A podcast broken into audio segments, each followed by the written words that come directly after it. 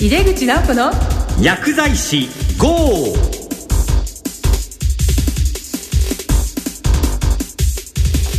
こんばんは。帝京平成大学の井出口直子です。この番組は薬剤師の方々に役立つ最先端情報をお届けし薬剤師を応援してまいります。今月は震災復興に尽力されている薬剤師の方にスポットを当ててお送りしています前回は大船渡の金野さんにお越しいただきましてお話を伺いました。今回は石巻の丹野さんにお越しいただきさらにお話を伺います。それでは早速井出口直子の薬剤師号始めていきましょう。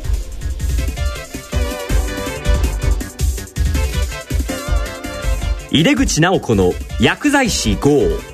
この番組は手羽製薬の提供でお送りします。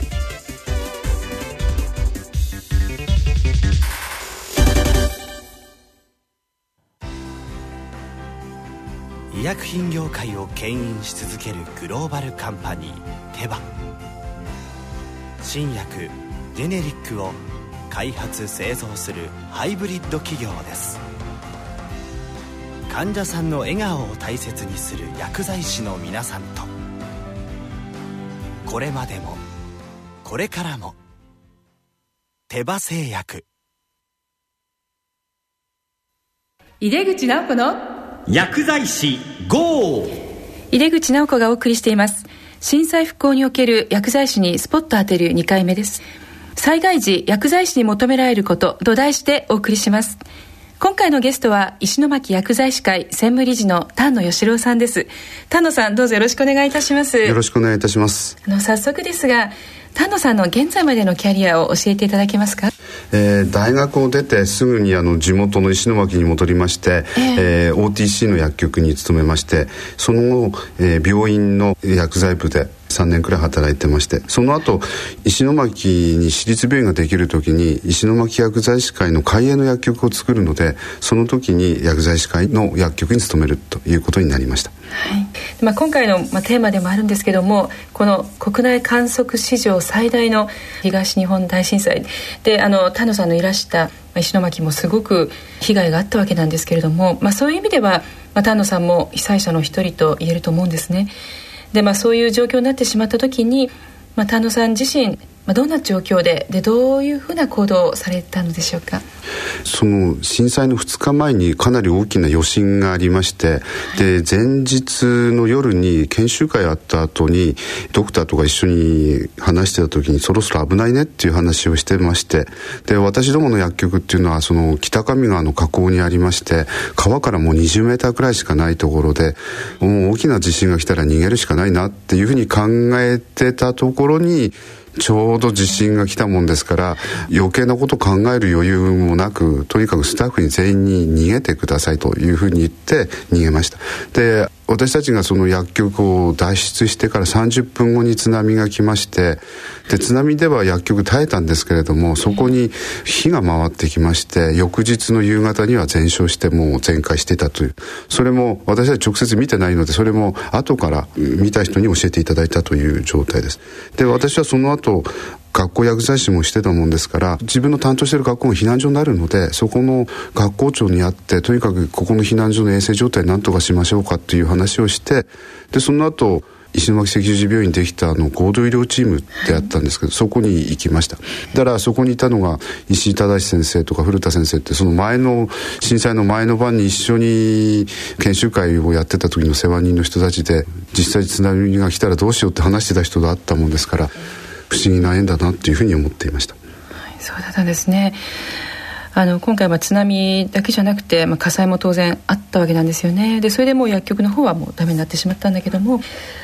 DMAT っていうチームがありますよね、はい、まあ、それが大体災害があると真っ先に回ってくるんですけれどもそことの関わりについても教えていただけますか、はい、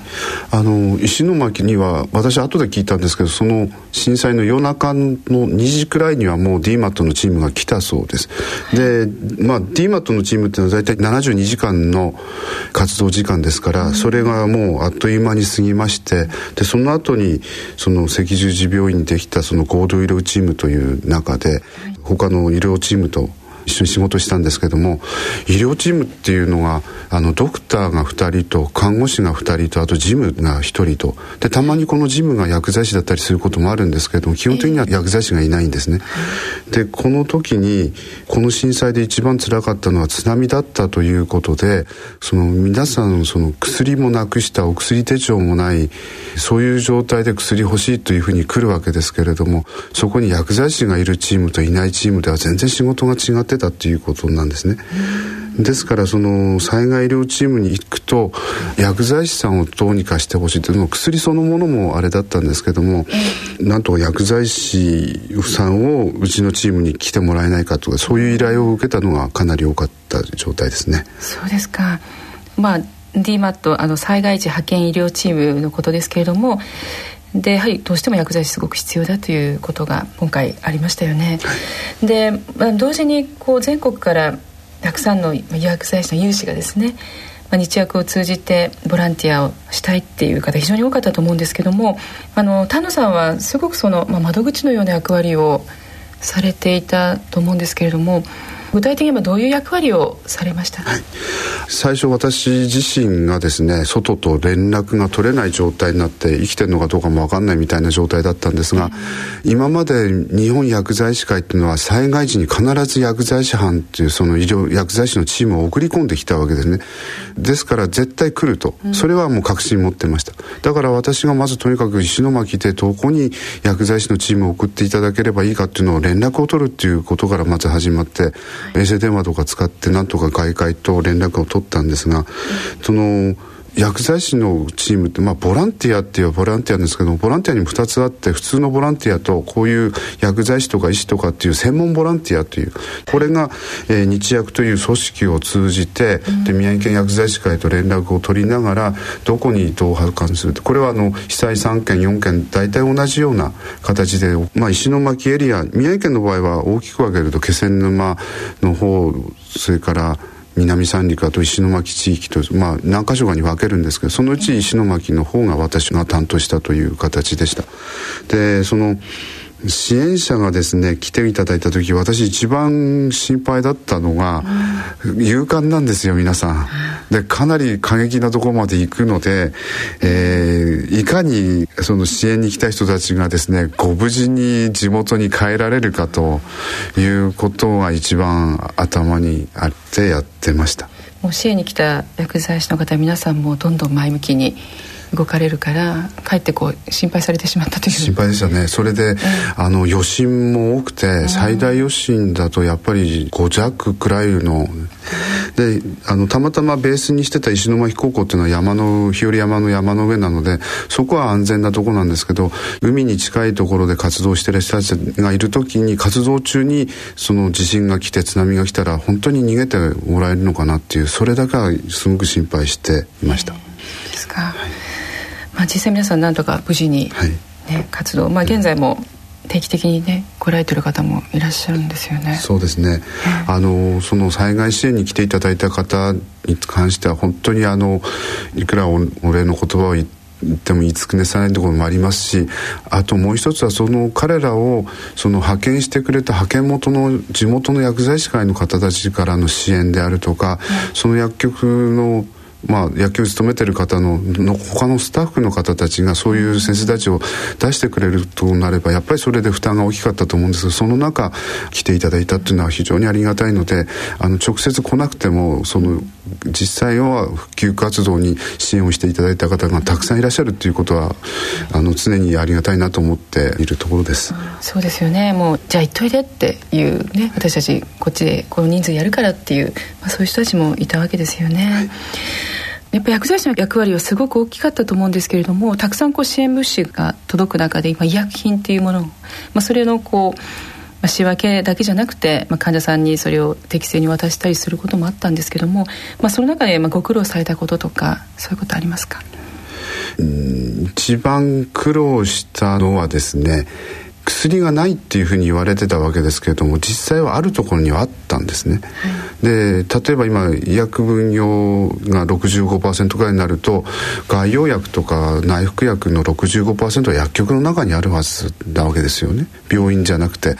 でそうするとそういうのもなんとか引っ張り出せばそこにお薬も出すことができたんですけどもなかなかその薬局がもうライフラインダウンしたりとかしてますからそこにある薬はもう手が使えなかったっていうのがかなり大きい問題もあるし支援で入ってきたものもですね非常に偏在してましたし医薬品と一緒にその食品とかが入ってたりするとその食品の方に入ってたりするんでどこに行ってるかが分かんないという状態なんですね。で全部あの宮城県薬剤師会の関わりのあるような集積所にまとまったものはそこで分けて全部整理していただいて仕分けしてもらって送っていただけるんですけどそれ以外のものはなかなか手に入らなかった。であと薬としては問屋さんがですね頑張ってくれて1週間目くらいでは正規のルートで動かし始めました。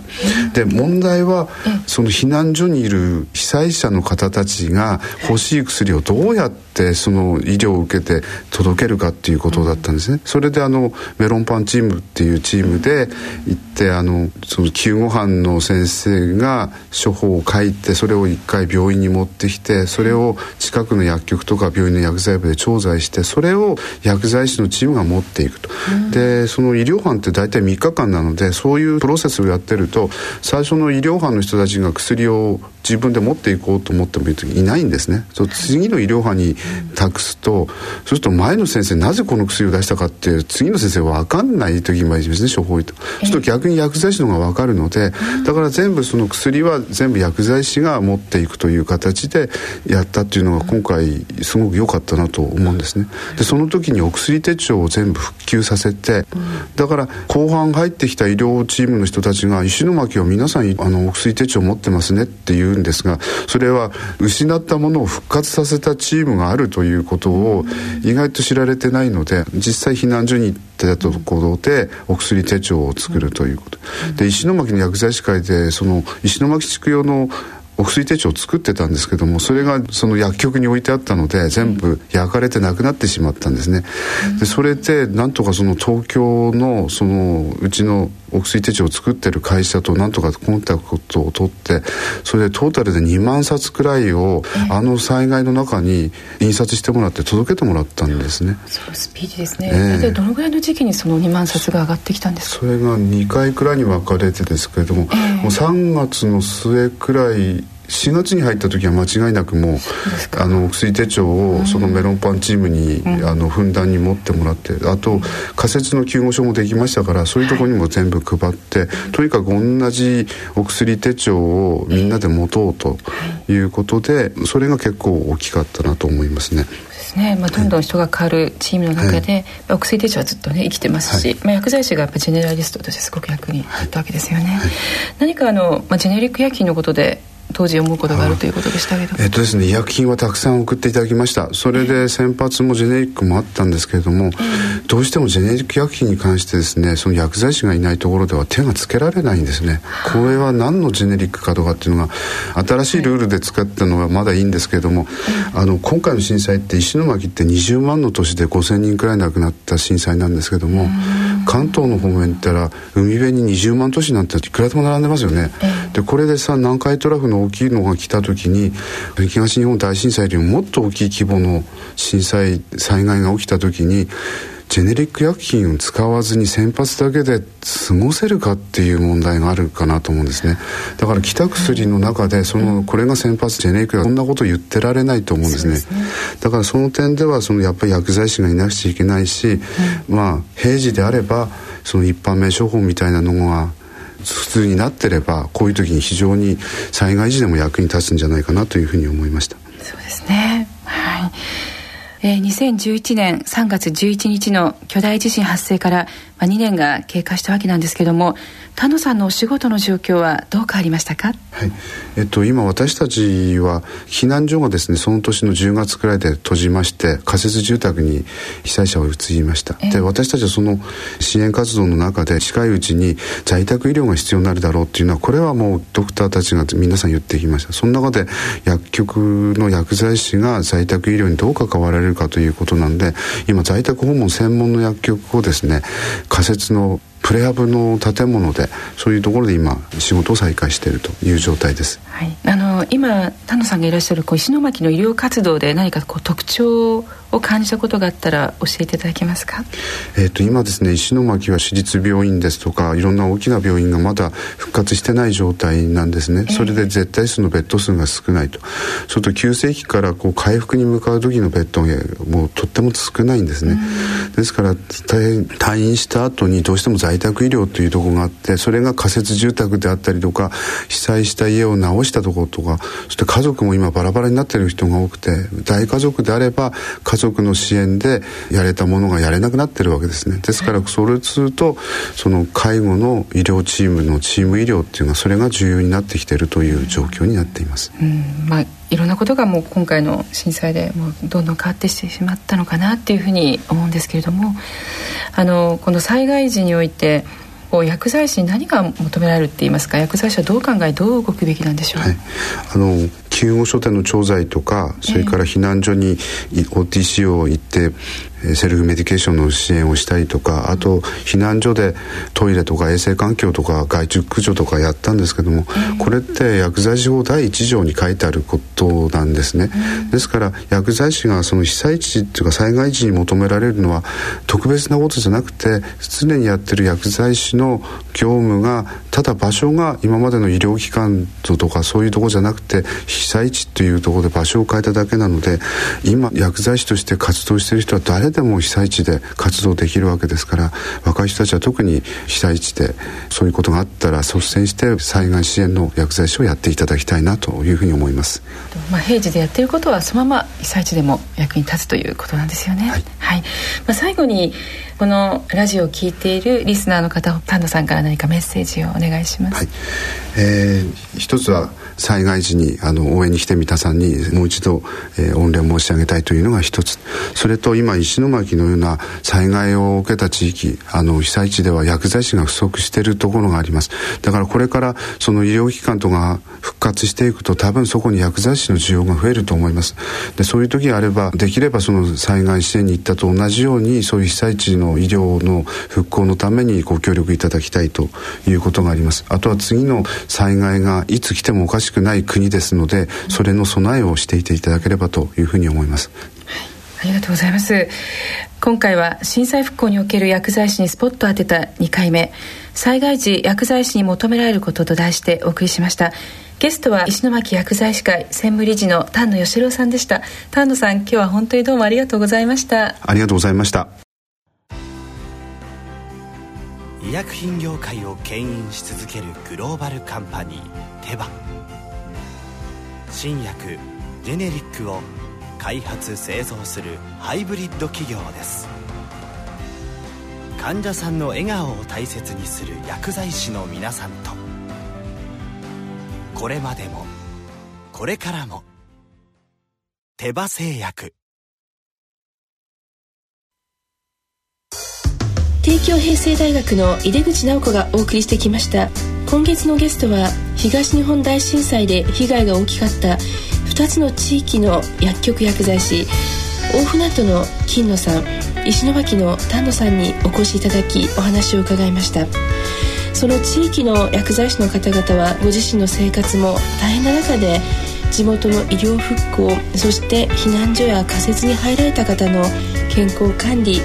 衛生管理などに尽力を現在も続けられていること。そして全国からの薬剤師の支援ボランティアですねのコーディネートをされつつその活動も現在も続いていることが分かりましたね。まだ復興は終わっているとは言えませんしまだ支援が必要なところもあります。そしてこの先新しい災害が起きる可能性はいつも言われていますよね。私たち薬剤師としてはその時そして今何をすべきか改めて考えていきたいですね。さてこの番組は毎月第2第4水曜日夜8時40分から放送しています。4月からもこの番組の放送時間は変わりません。引き続きよろしくお願いします。次回は4月10日の放送です。新年度を迎えますね。春から薬剤師になる方もご一緒に頑張りましょう。入口直子の薬剤師号この番組は手羽製薬の提供でお送りしました。